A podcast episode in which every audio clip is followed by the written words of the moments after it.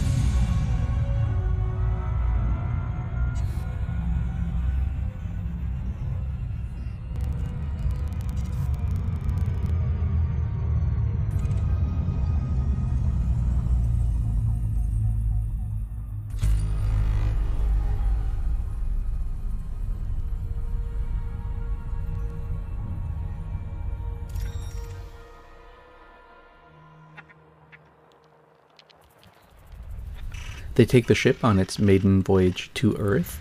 Their first pit stop is at the now derelict Life Probe. Uh, there they encounter a socialite who was playing tourist among the ruins of the alien probe. Earth detects the radiation of the FTL ship and realize that the colonists of Procyon have likely made their return. Now, this is an interesting aspect of FTL that's uh, really mind blowing.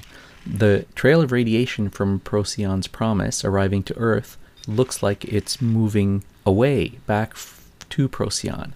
I'd never considered this, but the author points out that what happens is that the FTL object arrives, and then the photons nearest the vessel, limited to light speed, arrive next, and then the photons further away arrive, and so on, back to the source. So, to an observer at the destination, this thing would appear out of nowhere, and then the trail of light in its wake uh, would appear in retrograde fashion, and that's pretty cool. Humans on Earth welcome the colonists with open arms, but people being people, the world government decides that FTL technology is too dangerous and try to seize hold of Procyon's promise. They do so by attaching mines to the hull of the vessel, and get this, the mines are called limpets, just like in this game, named after the mollusk, and probably also limpet mines used in the ocean. Well, then a descendant of the AI from the life probe that had uh, returned with the colonists will have none of that and il- infiltrates Earth's internet and shuts it down in exchange for Earthers vowing to keep their promise. Now, note that the author actually uses the term internet here, and this was back in 1985 when the internet was just the university and government ARPANET derived network. So the author predicted how important and how vulnerable interconnectivity would become in the following decades. And that's something noteworthy right there. Right.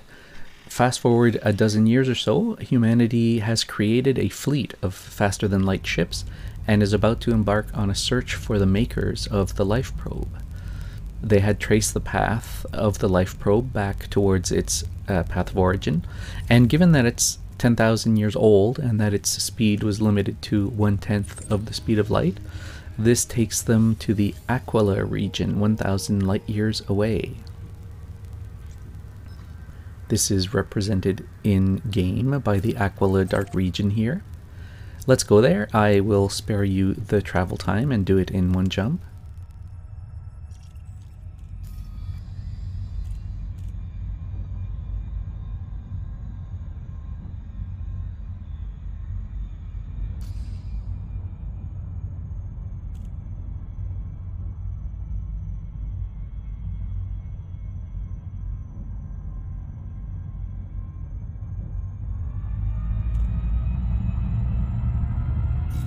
Frameshift drive charging.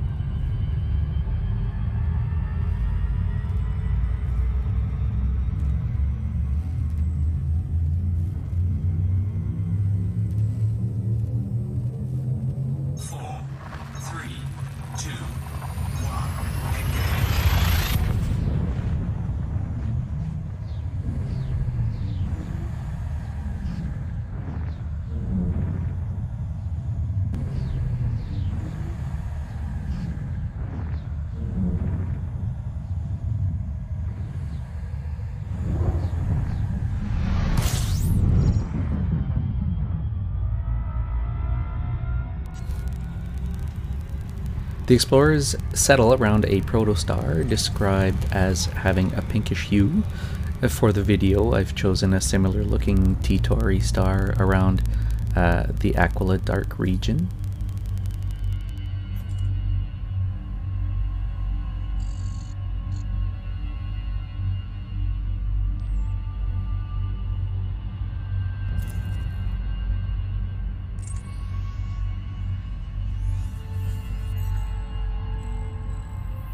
This is us relative to the solar system.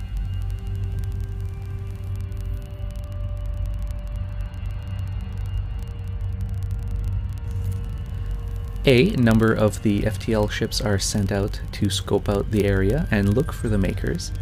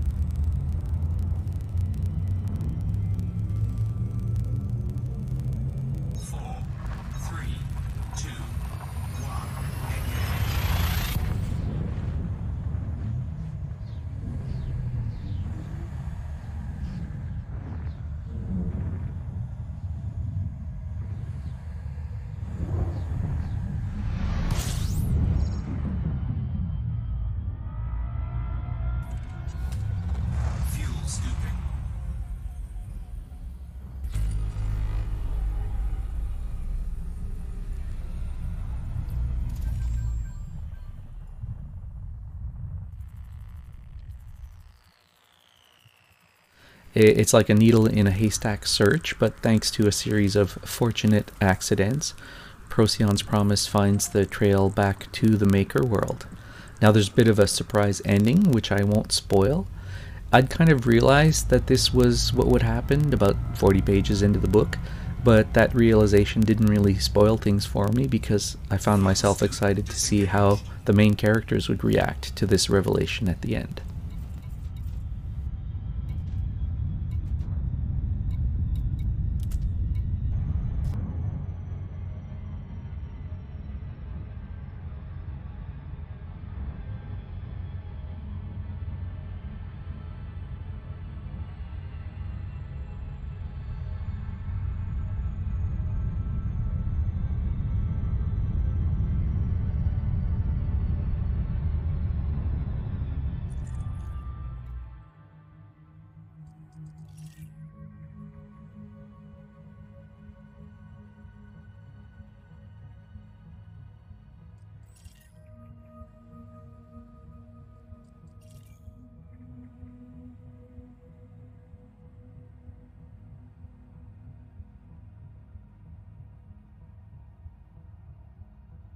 So, uh, this marks the end of this duology of books by the author Michael McCollum. I haven't read his other works, but I get the impression that this is kind of how he kicks off humans' expansion into the universe, and that some other works of his build on it. Uh, I don't know for sure.